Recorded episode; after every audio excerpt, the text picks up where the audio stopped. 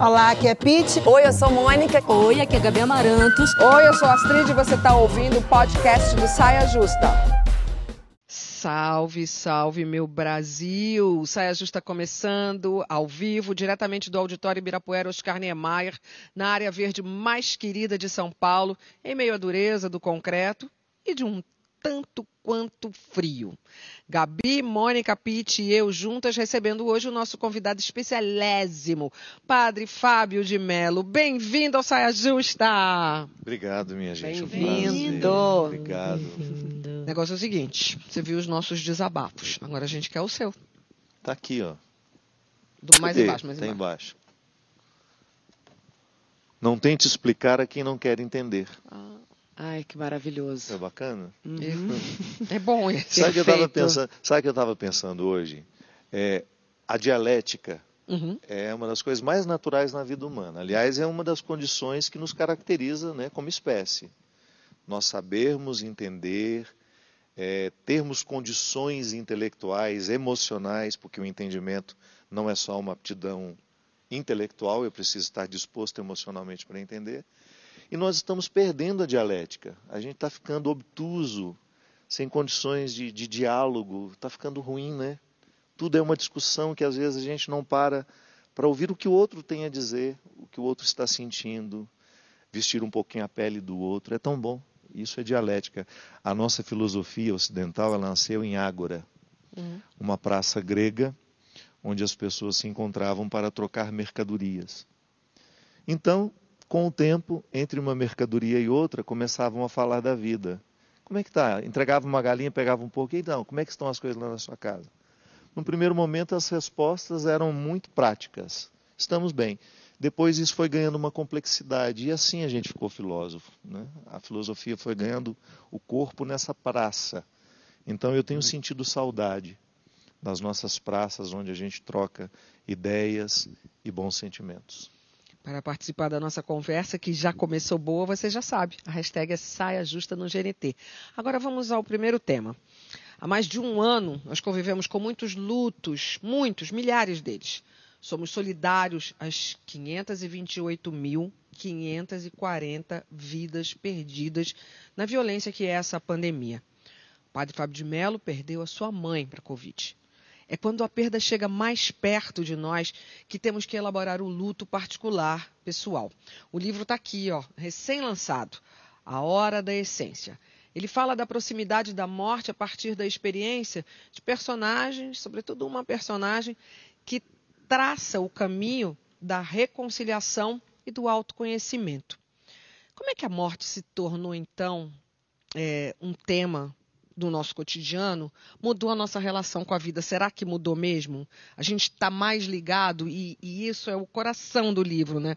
Deveria ser, a gente deve estar mais ligado a, a, a o que realmente é essencial?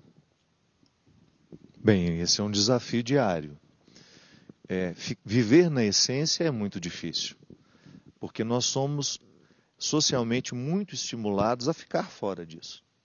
A gente tá, é, é muito tentado à representação, a- ao caricato, ou até mesmo viver um pouco quase que correspondendo expectativas. E eu tenho uma frase num livro meu que se chama Quem me roubou de mim? E lá eu digo: há pessoas que nos roubam, há outras que nos devolvem. Eu acredito que a vida deveria ser um lugar terapêutico.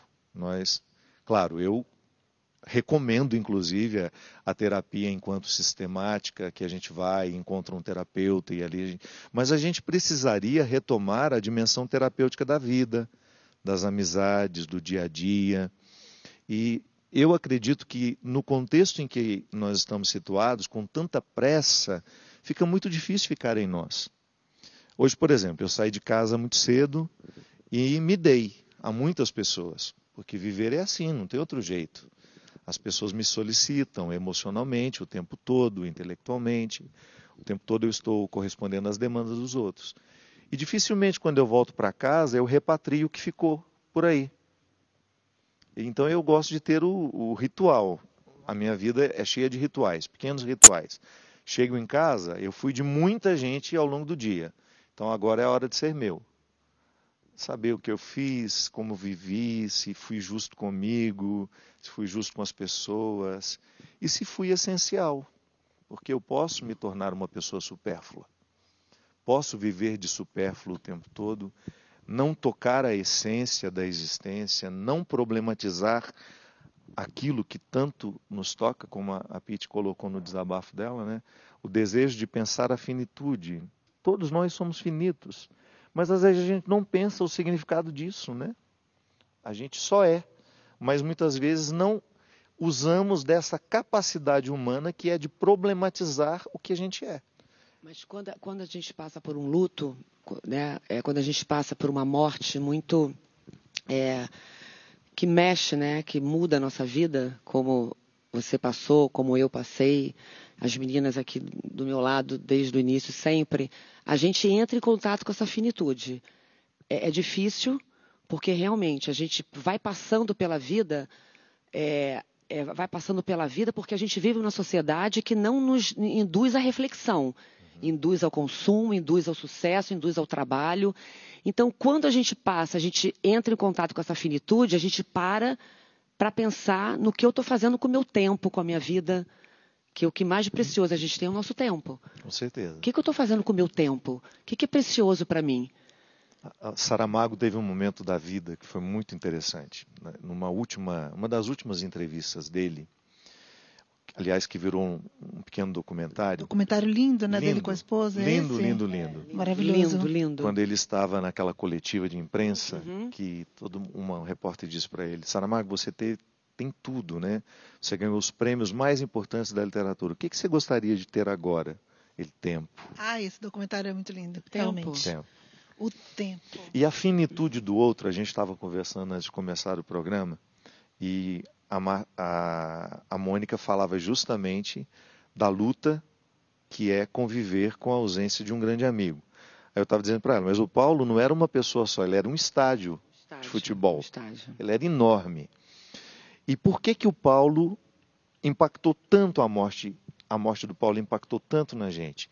Porque é uma pessoa que não combinava com a morte. Então, quando a gente viu o Paulo Gustavo morrer, nós meu Deus, nós vamos morrer também. Sim. Até sim. o Paulo morreu. Sim, sim, Até o Paulo, que não tinha nada a ver com ele, a morte, ele morreu. Uhum. A doença foi cruel com ele e ele morreu. Isso, filosoficamente, é muito interessante, porque nós só experimentamos a morte uma única vez, que é quando nós vamos morrer. Desacompanhados. Alguém pode estar segurando na minha mão, mas morre-se sozinho. O verbo morrer não aceita conjugação no plural. Eu morro sozinho. Ah, mas o médico, tá, mas eu vou morrer sozinho. Ah, mas alguém estava segurando a minha, mas estou morrendo sozinho. A única forma que eu tenho de alguma de, de, de tentar antecipar aquilo que será o meu destino final é vendo morrer as é, pessoas que a gente Sim. ama. E é, eu fico pensando assim, esse questionamento vem muito por conta de pensar que na nossa cultura em particular, do jeito que a gente aqui foi criada e educada, a gente não foi educado para pensar sobre a finitude, sobre a morte, né? É um, é um certo tabu. É, eu penso em outras culturas, sei lá, no México, por exemplo, o Dia dos Mortos é uma festa.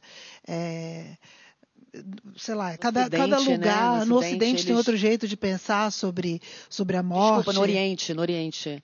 É, no Oriente, é, no Oriente. É. Eu, você falou, eu copiei aqui, né? Você falou, no Ocidente é, é o não, Ocidente. Desculpa, não, desculpa, Oriente. te atrapalhei aqui. Não, não, ajudou. E aí eu fico pensando sobre isso.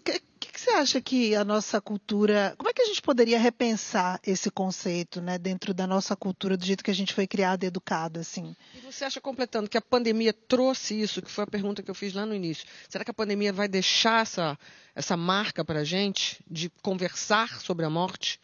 Olha, a pandemia fez o que a gente parecia, o que nos parecia impossível. A gente ter de suportar os pequenos espaços. É, é mais fácil você viver diluído. É muito mais fácil. Você integrar a multidão e você ficar justificado na multidão. A pandemia nos privou de tudo aquilo que era coletivo. O máximo do coletivo que a gente pôde desfrutar foi a família. Então nós tivemos uma lente de aumento em tudo. Tanto é que muitos relacionamentos acabaram, porque eles viram que não existiam, que não existiam absolutamente nada entre eles. Então nós ficamos, a pandemia nos trouxe muito a consciência de que o nosso mundo, quando retiramos os enfeites dele, ele pode parecer caótico, sem enfeite algum, como dizia Adélia Prado. Então, a vida, quando ela não tem os enfeites do cotidiano, o sair, vou para ali, vou para aqui, você tem que ficar em você. Não tem um outro lugar para ir. Eu, durante o processo pandêmico, o, o mais agudo, né? Eu ia para lá, ia para cá, e de repente eu, eu percebi que o ir para lá e para cá, que foi, que foi uma característica muito marcante da minha vida, era quase uma dificuldade de ficar em mim. Não que eu não quisesse, que culturalmente nós estabelecemos algumas, algumas formas de viver que são muito contrárias ao cultivo da essência. Eu, eu Pete, tenho uma, uma percepção seguinte. Eu acho que a nossa dificuldade de lidar com a morte está no fato de nós ocidentais sermos muito materialistas. Nós somos sentido. materialistas até na fé. A gente precisa de muitos objetos para a gente poder entender a fé. Os orientais não, os orientais uma sim, ideia sugere muito mais do que uma materialidade. Está dentro. Está tá dentro. dentro. Gente, é difícil gente... pensar isso, né? Essa coisa do voltar para si, de encontrar dentro de si. É uma coisa é, muito, muito interessante de pensar. Eu já fui muito criticado por ser um padre. Não que critico, mas que eu, eu, eu, eu sempre fiz um esforço como líder religioso para dizer assim: olha, não fique acreditando que uma cruzinha no pescoço possa lhe proteger de alguma coisa. Que isso não é fé. Isso é crendice, é qualquer outra coisa. O que lhe protege verdadeiramente é a sua mentalidade, é a sua maneira de pensar. É que a gente não é capacitado. É a, a mente é... que gera proteção. Mas a, mas a gente não é incentivado a capacitado é a olhar para dentro. Não. A mas... gente é, é, é, incentivado a olhar para fora o tempo inteiro. É aí que está. Um... Isso é que é interessante, que é uma evolução que nós precisamos fazer ou um degrau que precisamos subir.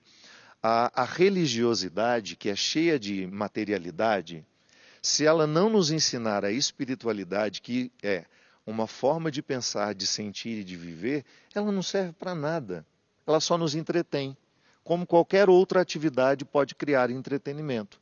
Eu fiquei, um dos motivos que me fez repensar muito a minha vida com a música é que num determinado momento eu me senti um produtor de entretenimento. E eu não queria isso. Eu queria que a minha música ajudasse as pessoas a entrar dentro delas e a visitar este altar onde Deus está, que não depende de mim nem de você. Eu sempre digo isso, olha, muito cuidado com os líderes religiosos que fazem muita questão da mediação. Porque na mediação existe a possibilidade da corrupção. Na mediação está o poder, poder. Né, de conduzir para lá e para cá o que você quer. Eu digo para você assim, é, Pete, você só pode chegar a Deus se você tiver esse aparelho. Mas, padre, como é que eu tenho esse aparelho? Comigo, venha conversar comigo. Então, a minha palavra como líder religioso tem que ser assim: Mônica, Conheça o Deus que lhe habita. Faça o trajeto para chegar até Ele. Como, Padre? Conhecendo-te. Porque não, não são dois caminhos, um que me faz chegar a Deus e um que me faça chegar em mim. É o mesmo. Eu chego em mim, eu chego em Deus. Não foi Jesus que disse para a samaritana: Olha, não se preocupe, você está aí negada, você não pode entrar no templo, você é mulher, você já teve mil maridos. Seguinte, quando você quiser fazer uma experiência com o meu Pai, entre dentro de você. O verdadeiro adorador é aquele que sabe encontrar em espírito e em verdade. Isto é, estou em mim. Toda vez que eu estou em mim, eu tenho possibilidade de encontrar a força que Deus deixou em mim. E tenho também a oportunidade de identificar os diabos que eu cultivo. Quantas vezes eu, escuto? É Padre, é vai lá em pega, casa né? fazer, vai lá em casa fazer um exorcismo. Eu, não, os seus diabos foram criados por você, você que tem de expulsá-los. Agora falando em o que é essencial, Padre Fábio, e eu fiquei pensando, eu estou aqui com, eu tô aqui com mil coisas na cabeça, mas eu fiquei pensando muito nessa coisa do, do ser essencial, principalmente nesse momento em que a gente está vivendo. É possível se tornar essencial? Como ser essencial nos dias de hoje? Olha, eu acho que a regra é filosófica também. Aristóteles dizia que toda semente tem um potencial. Só que ela pode morrer sem tornar-se. O processo do vir a ser é a vida. Então eu tenho um potencial enorme, mas eu posso morrer sem saber. A essência é a mesma coisa. Você tem uma essência, Pete, Mônica, eu, Astrid, vocês que nos assistem, cada um de nós temos uma essência, uma verdade que a gente deveria ser fiel eternamente a essa verdade. E, inclusive, no, na primeira infância, nós não temos o filtro do discernimento. Eu não sei identificar quando é que uma pessoa está pecando contra a minha verdade. Eu preciso ser amado. É a única coisa que uma criança quer é ser aceita, ser amada. Então, às vezes, ela sofre verdadeiras vilipêndios, verdadeiros vilipêndios contra a sua essência e ela não tem condições de se defender, porque ela só quer ser amada. Aí depois vai ficando mais adulta, passa pela adolescência, aí vem aquela revolta. Eu não quero ser nada disso do que vocês estão querendo que eu seja. Também é um exagero, vai para o outro extremo. Mas chega um momento em que você tem condições de reconhecer: eu me tornei quem eu sou? Ou eu me tornei um espectro? Mas isso uma é uma coisa que a gente tem que se perguntar sempre, porque a gente acha a essência, a gente foge dela, a gente tem que voltar para a essência. Né? A gente tem que estar sempre nessa busca. Na não, na eu... busca, na, né? não, na busca, nessa busca da essência, porque às vezes você, a gente sente quando a gente está na nossa essência, quando a gente se encontra, a gente está de encontro com, com a nossa verdade uhum. e a gente se perde também no caminho e volta. Deixa escapar. É. A minha personagem, por exemplo, quando é, é que ela se perde da essência? Quando ela se transforma no ódio que sente. Eu não sou um ser que odeia, mas eu posso odiar essencialmente, eu tenho as minhas possibilidades, eu tenho agressividade, eu tenho tudo isso. Mas à medida em que o ódio vai tomando conta de mim, as perdas, os ressentimentos, o rancor, o rancor se eu vou me adaptando a isso, eu vou como se eu pudesse, como se eu estivesse sujando uma água que antes era pura. Claro que na minha pureza eu também tenho defeitos. É, dizer que eu estou na essência não significa que eu sou uma pessoa perfeita, mas eu estou com o defeito certo.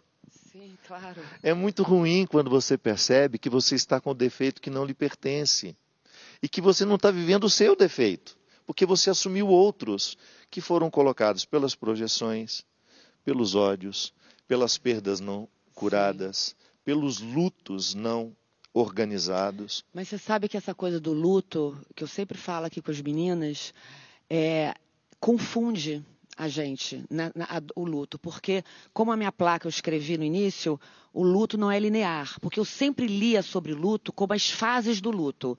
É, negação são as fases. Depois você tem raiva, você barganha, você aceita. E eu agora vivendo luto, o luto você vai para todos esses lugares no mesmo dia. Então, tem uma hora você bebe um vinho, põe uma música, você fala, meu Deus, estou na aceitação.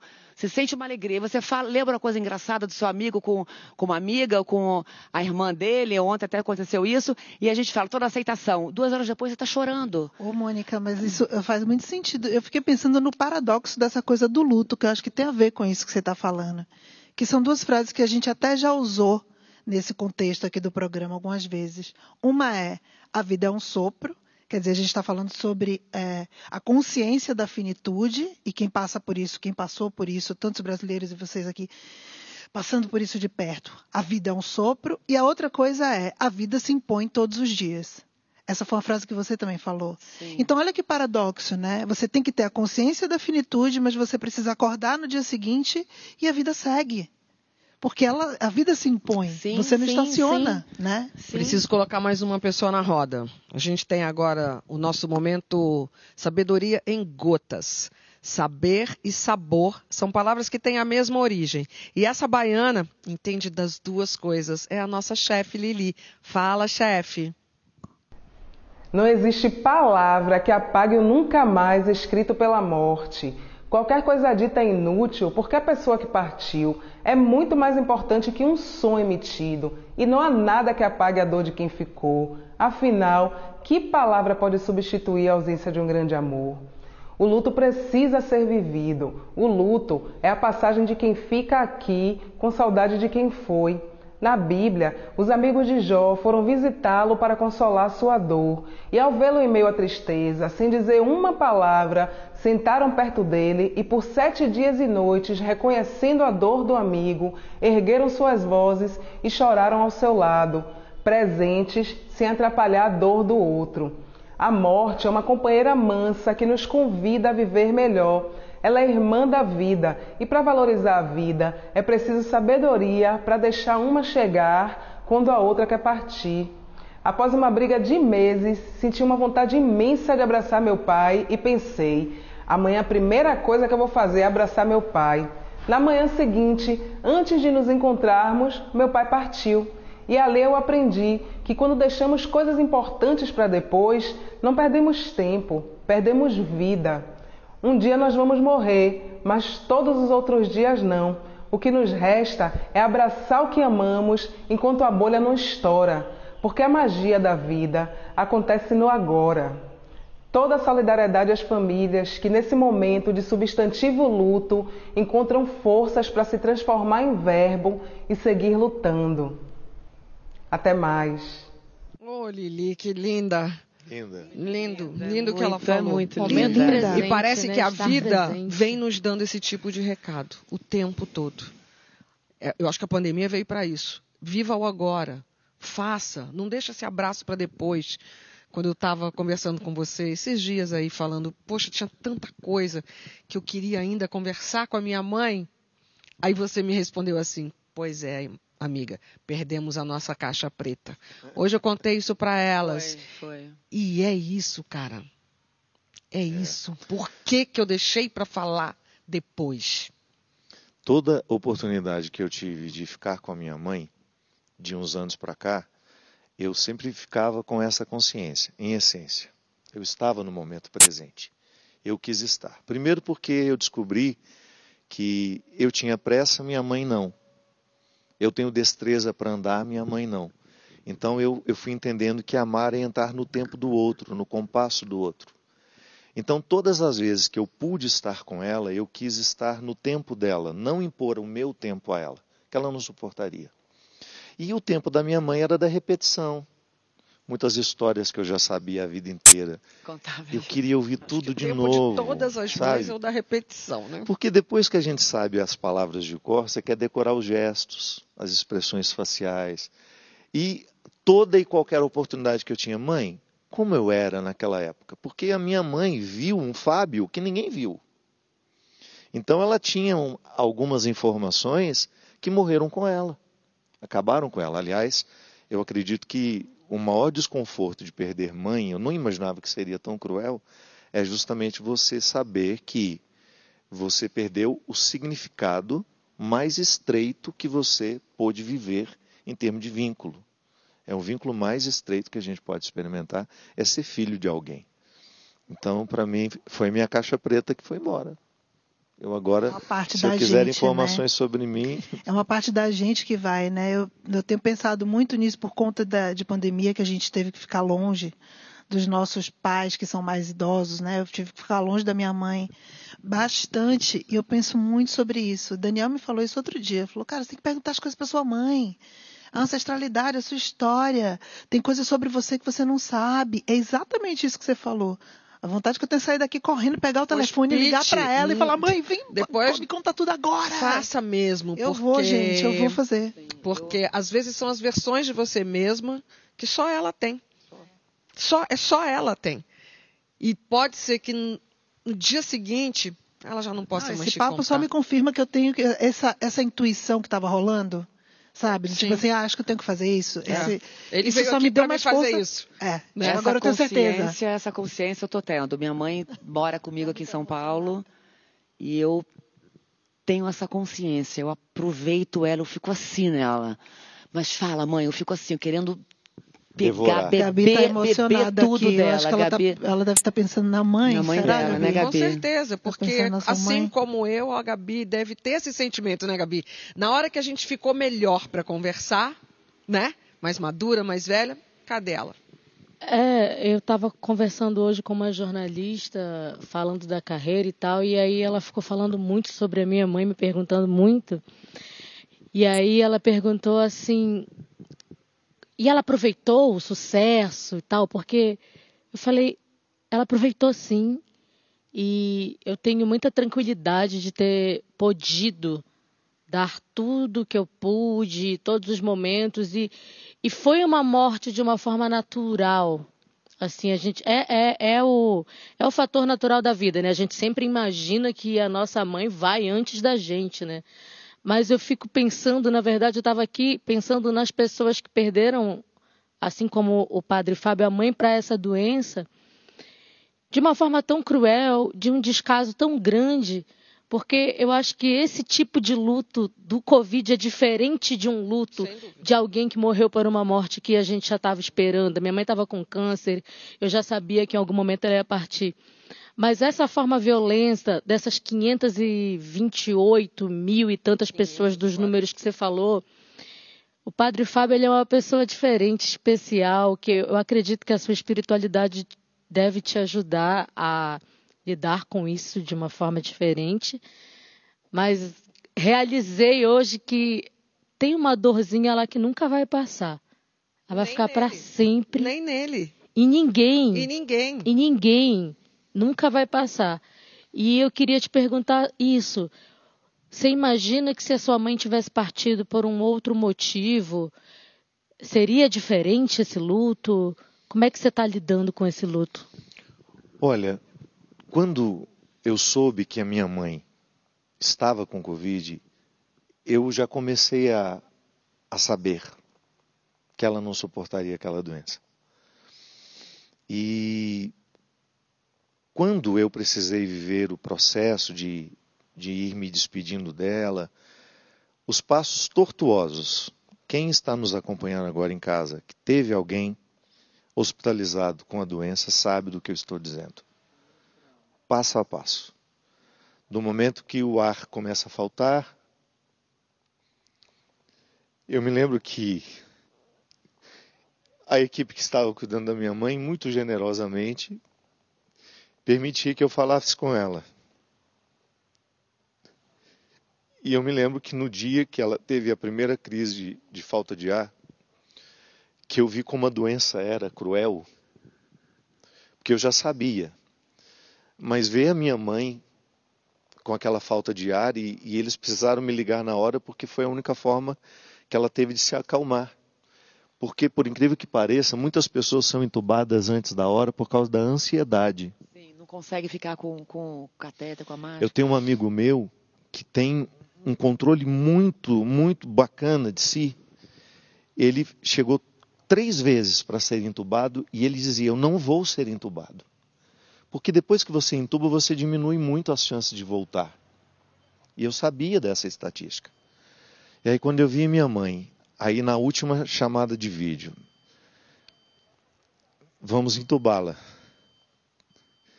Eu me lembro direitinho, minha gente, como se fosse hoje. Ela do lado de lá, e eu dando a ela aquilo que eu tinha de mais sagrado, sabe? Que era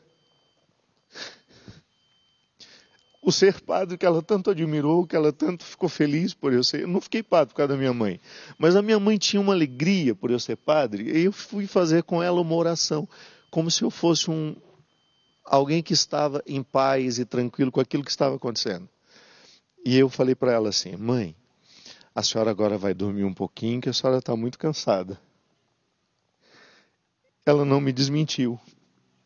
Ela fez o que ela sempre fez me acolheu mesmo quando eu era mentiroso. Aí ela falou assim: é verdade, Fabinho, eu estou cansada mesmo. E daqui a pouco a senhora vai acordar, vai estar tudo bem. A última frase dela para mim foi: sim, vai ficar tudo bem. E aí vem a outra crueldade da doença, que é você não poder velar, você não poder fazer eu não sei como minha mãe foi sepultada. Não sei. Você não pode vestir, você não pode fazer nada. Ela Não que era tão vaidosa, sabe? A gente Sim. não pôde colocar nela o vestido que ela gostava, nada disso. quando eu cheguei assim, minha gente, na porta do cemitério, foi uma cena, sabe aquela coisa que você sabe que você nunca mais vai esquecer aquilo? Quando o carro parou, infelizmente, o carro que me levou parou assim, três metros atrás do carro funerário. E quando eu desci do carro, que eu olhei, eu vi o caixão da minha mãe. E eu olhava para aquela cena e eu pensava, meu Deus do céu, eu não conseguia andar. Parecia que eu estava paralisado, sabe? Eu olhava para aquele caixão e eu, passava, eu pensava é. assim: nessa caixa está a mulher que eu mais amei na vida. Foi a pessoa que me trouxe ao mundo, que me ensinou tudo que eu sei como gente. Eu digo assim, sem medo de errar, eu fiz duas faculdades, mas nada supera o que minha mãe me ensinou. Eu li tantos livros, Astrid. Eu li tanta coisa bacana mas nada foi mais surpreendente até o último momento do que a vida da minha mãe para mim. E de repente ela estava ali, naquela caixa lacrada, sem nos dar, sabe, a oportunidade de últimos gestos. E a gente precisa tanto disso. É um ritual tão importante esse, né? É muito, é muito. Privar, a pessoa está privada disso deve ser assim por isso que quando hoje eu escuto, às vezes eu leio lá nos meus, nos meus posts, né? As pessoas dizem, padre, perdi minha mãe hoje, padre, perdi meu irmão. Meu Deus do céu. Então o luto da Covid é muito difícil. É muito difícil. Eu acho que se talvez a minha mãe tivesse morrido do coração, como a gente morria de medo, a minha mãe, ela viveu durante oito anos com 96% de entupimento de uma artéria importantíssima. Ela era um milagre, sobrevivente. Milagre. Nunca perdi o sorriso, nunca perdi o bom humor, nunca, nunca, nunca, nunca. E aí, é, é e ela sempre dizia uma frase que eu nunca pude concretizar, que ela falava para mim assim, Fabinho, quando eu estiver morta, que você me olhar no caixão, você fala assim, se a dona Ana pudesse falar mais alguma coisinha, o que, que ela ia falar? Ela me olhava e falava assim, se eu pudesse eu viveria mais um pouquinho. Deus Essa era a frase dela. Ah, então de nada forma disso, a gente tem que acreditar. Nada disso a gente viu, então por isso que quando eu eu não vejo os números, Astrid, de verdade. Essa dor é tão cruel, gente. A dor dessa doença é tão cruel. Eu faço eu faço ao contrário. Me permita. É. Eu faço questão de falar o número exato. Hoje eu sei. 528.540 mil vidas perdidas. Não era para ser. Sem a Deus. Sem a é. Deus, é. sem poder botar o vestido que a gente quer, é, dar o último beijo, sem poder receber um abraço. O que eu mais queria agora era te dar um abraço. Juro. E não eu posso também. te dar um abraço. É muito cruel o que a gente está vivendo que sirva a única coisa que a gente pode tirar disso. A vida é um sopro. A gente está vivendo é. o pior momento que a gente poderia estar tá vivendo, colocando isso em xeque. Não deixa para amanhã, Pete. Não deixa para amanhã ninguém. No próximo bloco, a gente vai enxugar as lágrimas. Ele vai continuar aqui porque ele não é louco de ir embora. A gente vai conversar sobre autocrítica mas com muito humor. Ele é muito cruel com ele mesmo, tá? E você? Você sabe aceitar as críticas que vêm dos outros? Depende, né? E as suas próprias? Essas são tão importantes. A gente volta já. E por enquanto, beijo de luz.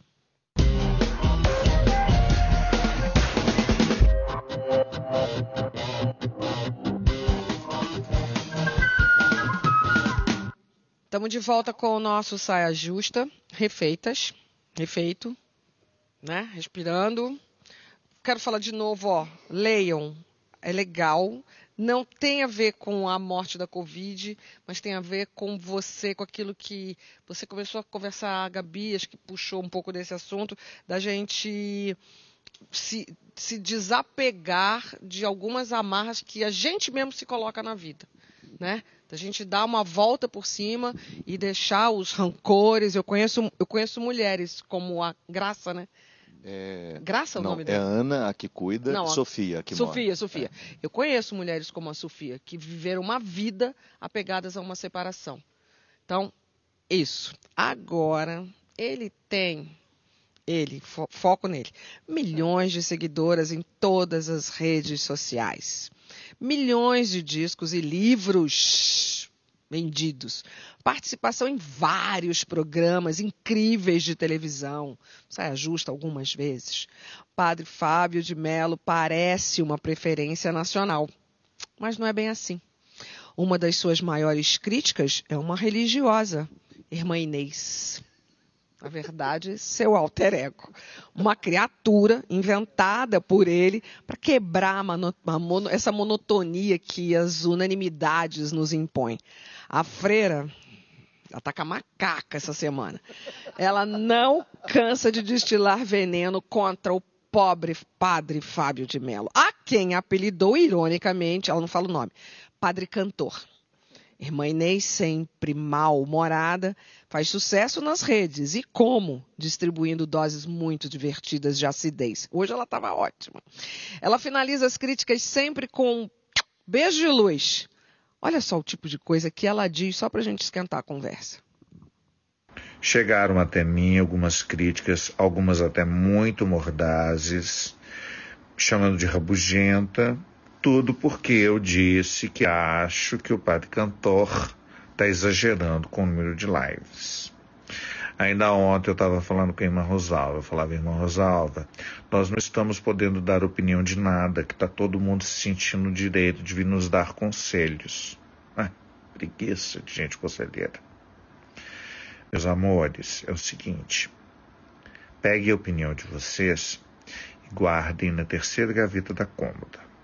Tá bom? Se alguém pedir, você oferece. Por enquanto, se eu precisar de conselhos, eu vou procurar uma pessoa especializada. Beijos de luz. Teve uma pausa dramática, Pausa né? dramática Tem sempre a pausa dramática. Muito maravilhoso. Pelo amor de Deus. Isso não vai sobrar nada ainda, né, Pra terminar a crítica. Como- Gente, eu tô achando maravilhoso, porque em vez de esperar que alguém fale alguma coisa, você mesmo faz a sua Então, autocrítica. Mas eu não conheço essa freira, Ah, pelo você não amor de conhece? Deus. Amor, nunca ele vi. tá pregando de uma outra forma, amor. tá, Tem uma desculpa. pregação de uma outra forma, com humor como que é chega, que ela né? veio? Como é que ela baixou? Foi naquela brincadeira que eu fiz da propaganda eleitoral gratuita. Eu comecei a fazer personagens Aquilo foi maravilhoso. para vereadores de Taubaté. E aí, pensei, né, fiz vários, eu acho que mais de 30 personagens eu fiz durante a campanha, todo mundo pedindo votos. E aí eu fiz a freira. E a freira repercutiu muito Mas na a época. freira é diferente. A freira tem muito de respostas que dão às críticas que você recebe. Justamente. E ela começou justamente assim: se já existe padre cantor, É. existe padre não sei o quê, por que, que não pode ter uma freira vereadora? ela fez essa gente. pergunta, essa é. Aí ela termina: ouvi um amém? E ela surge para você responder. Aí o que, que aconteceu? Eu sempre tive muito constrangimento de fazer propaganda daquilo que eu preciso. Então, por exemplo, estou lançando um livro.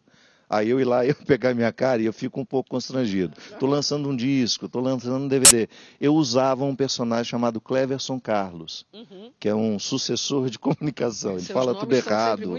Ele é mineiro, fala tudo errado, caipirinha. Então as pessoas tinham um carinho muito grande pelo Cleverson Carlos. Ele funcionou durante muito tempo. E o Cleverson Carlos foi candidato a vereador também em Taubaté, só que ele não ganhou. Não. E a freira também foi muito mal votada. E ela, e ela fez um vídeo depois, porque ela foi mal, mal votada, ela fez um vídeo reclamando. E isso aí depois começou e virou uma Mas é brincadeira. maravilhoso que com humor você dá o recado maravilhosamente bem chega, É, né? você acaba fazendo. Engraçado porque a Mônica trabalha com humor, sabe como é gratificante você despertar o riso em É alguém. maravilhoso. E a gente está vivendo um ano tão pesado, 2020 foi um chumbo. Rir é um nós, ato né? de resistência, É um Paulo ato de Gustavo. resistência.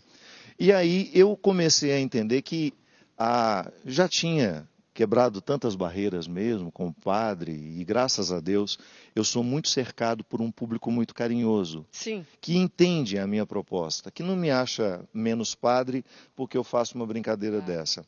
não faço bullying com ninguém, não Uhum. faço, que, faço questão, mesmo, né? é, faço questão de ser eu criticado o tempo todo. De vez em Sim, quando ela sim. fala, né, de, de, de pessoas que dão dicas na internet. Essa semana ela falou dessas pessoas que chegam. Gente, estava sumida, tô dando uma luzinha. Imagina, ninguém, ninguém sentiu falta, só você.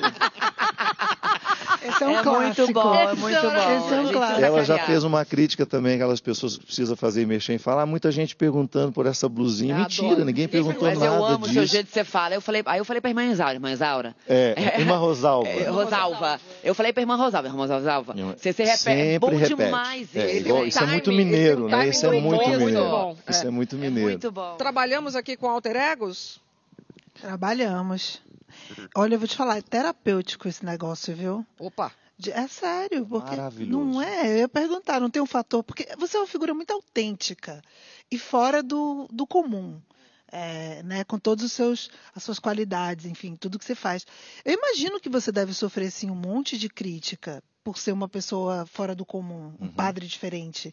Você a- esses alter egos, esse, né, no caso, Isso. te ajuda a lidar com essas críticas? Ajuda. E ele me, me dá uma coisa muito bacana que virou uma regra para mim.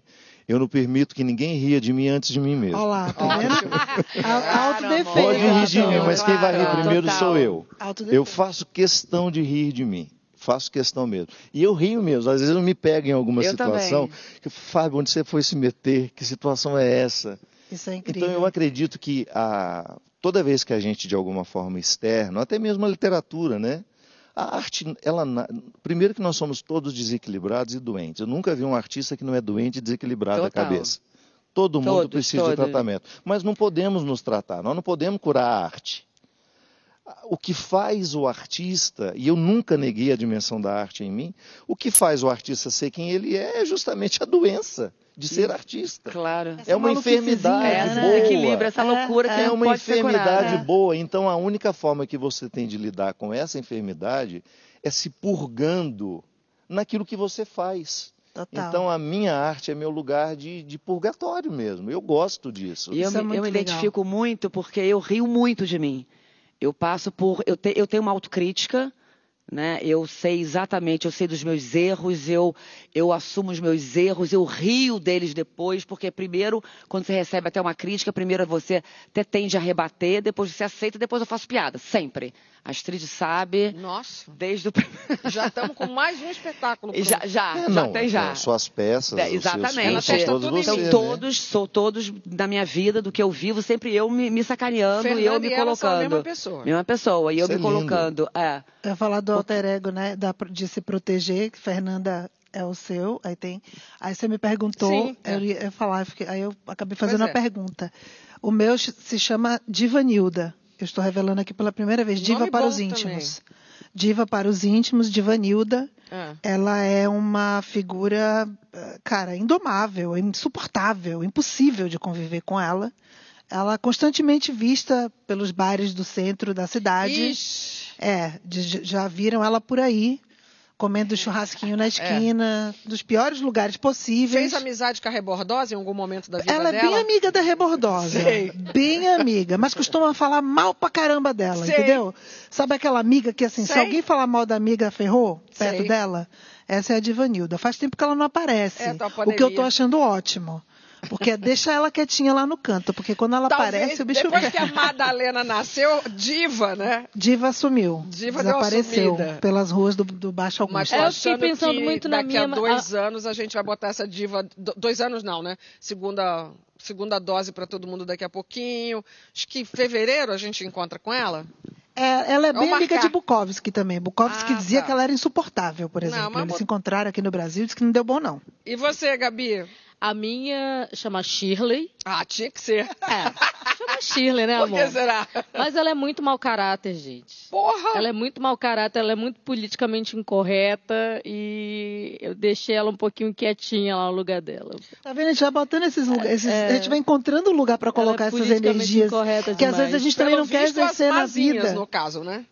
né? Pelo visto, as mazinhas. As Mazinhas, mazinhas, mas eu tenho um Joaquim também. Uma vez ro- rolou um Joaquim. Sério, Sério, rolou um? Joaquim. Eu peguei uma roupa de Daniel, saí vestida de homem, entrei num táxi.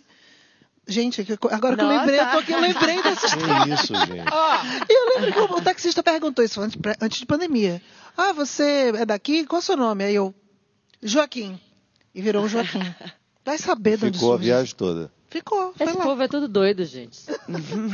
Agora, voltando para as críticas, a gente tem um péssimo hábito, né? Está ali, hoje em dia, nas redes sociais, todo mundo muito exposto tal. Aí tem 937 elogios. Mas ali no 852, tem uma pessoa que fala alguma coisa que te morde. E aí é pra cima. Eu tô falando de mim mesma, mas muitas pessoas são assim. A gente não vai lá dar uma florzinha, um coraçãozinho para as 839. A gente vai responder aquela uma que escrunchou a gente. Por que, que a gente é assim? Preciso encontrar Jesus, talvez. Não, porque nós somos, nós somos naturalmente reativos. Você é assim também? Não. Nada bate em você? Não. Bate, Bate aí mas você. eu não reajo. Quem reage Não. é a irmã Inês. Não.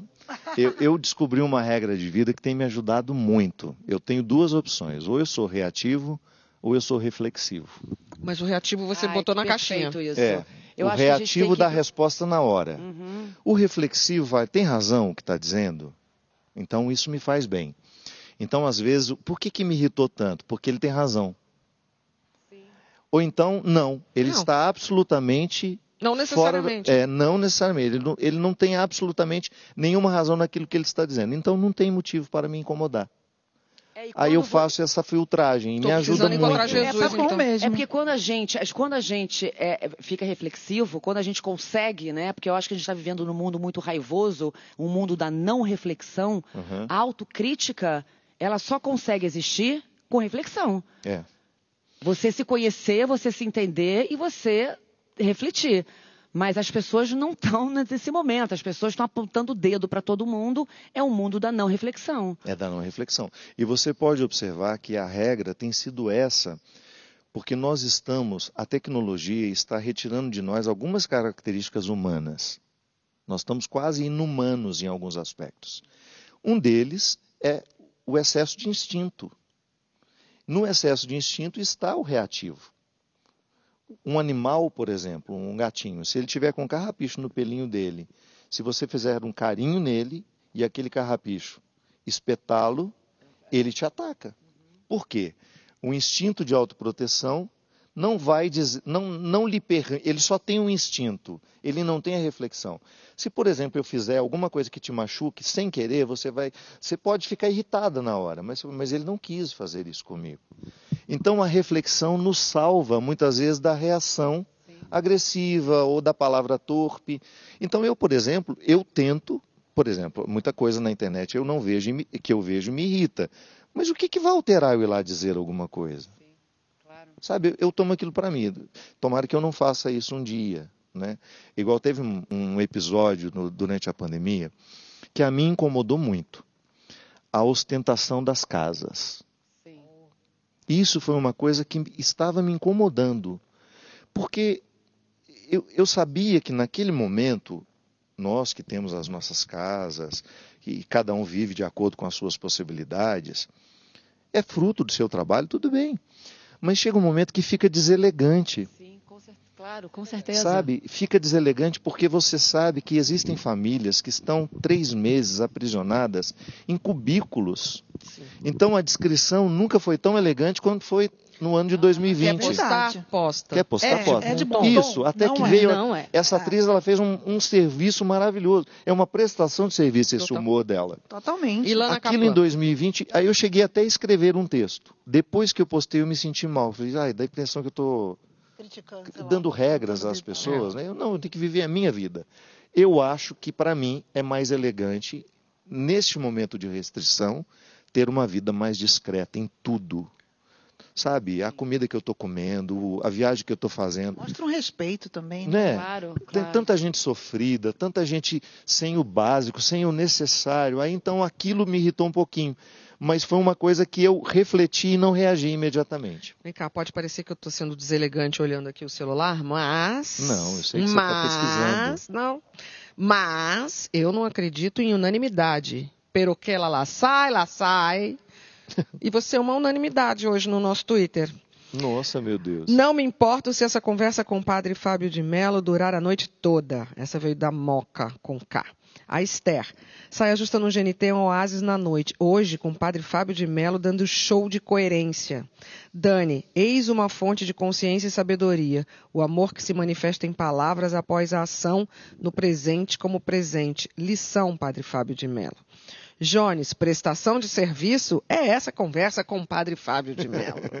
Check, missão cumprida. No próximo bloco, não. Eu, ó, eu confio porque eu vejo que são vocês. O passarinho me contou cada nome de um, cada arroba de um. Mas não confie em tudo que você vê na internet. Ela é um campo minado de falsas verdades. Eu até falei isso com uma graça, porque a gente vai fazer um bloco, bloco engraçado. Mas é o mal do século esse troço. Padre Fábio de Mello, por exemplo, tem muita frase dele que circula por aí que não sei não. Não sei não. Será que é dele mesmo ou é um verso de pagode? Testes idiotas no seu saia justa. E quem vai fazer o teste são elas no próximo bloco. Ele só vai contar se é fato ou mentira no próximo bloco.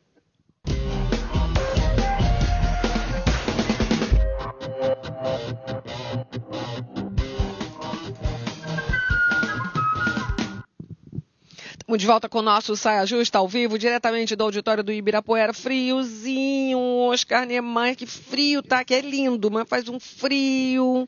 Hoje com o padre Fábio de Mello. Como líder espiritual, Padre Fábio de Mello tem várias frases de alento para os seus fiéis. Na, na verdade, na minha opinião, imbatível. Imbatível. Você está lendo o livro, está lendo uma história, aí no meio da história ele pá, ele vem com uma que você fala assim, hum, certeira essa, vou separar. É só dar uma busca também na internet que aparece uma lista de citações dele. Mas, como tudo na web, nunca se sabe se é verdade ou se é mentira.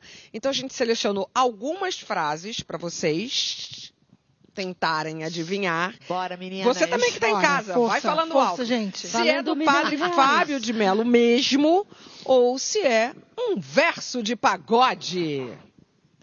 Mulher, ó mulher, pudesse eu recomeçar esse mundo, inventaria de criar-te primeiro. Padre Fábio ou pagode? Padre Fábio. Padre Fábio. Acertaram! Ah, olha lá. Vai. Cheio das punchline. Se Vambora. fosse do rap, já A tristeza é uma telha quebrada na casa da nossa vida.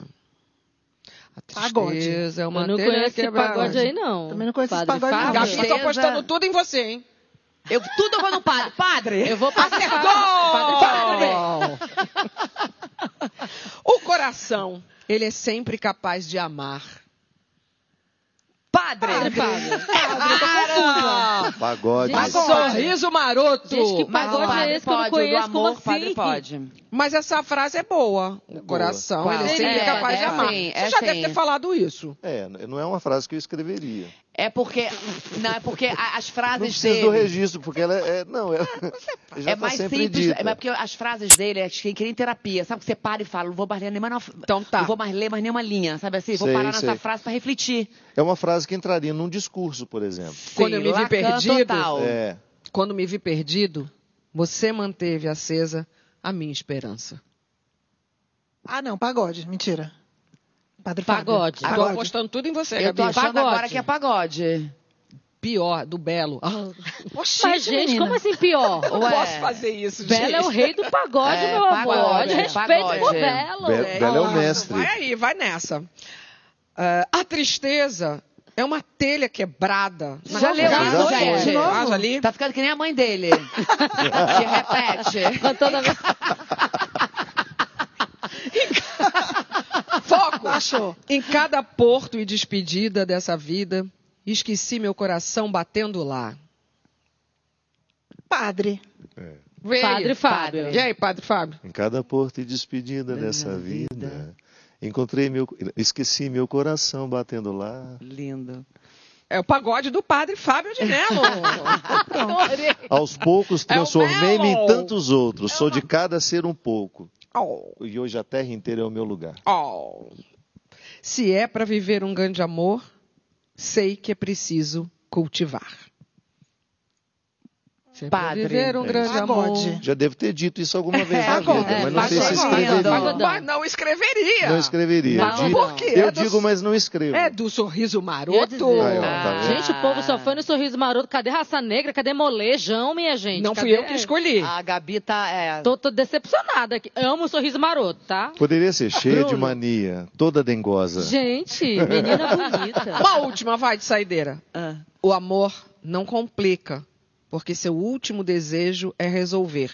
Menina, seja de quem for, vou fazer um cartaz com essa frase aqui que eu O adorei. amor. Não o amor complica. não complica, porque seu último desejo é resolver. Padre Fábio. Padre. Vai, e aí? Padre Padre Fábio. Fábio, Fábio. com certeza. Tu sabe todas as suas? Não, essa aí eu escreveria. Eu não sei se eu escrever. Eu me reconheço nela, né? Essa foi dele. Faltou alguma, Pati? Ah, essa é boa. Se eu pudesse controlar o tempo, eu faria tudo diferente. Ih, não, credo. Não, não, Eu acho faria não, você nem pensa assim. Nem Né? penso assim, não. Não, você não, Não. pensa assim. Cabe de quem é? Sua mutação. Ah, deve ser um pagode, né?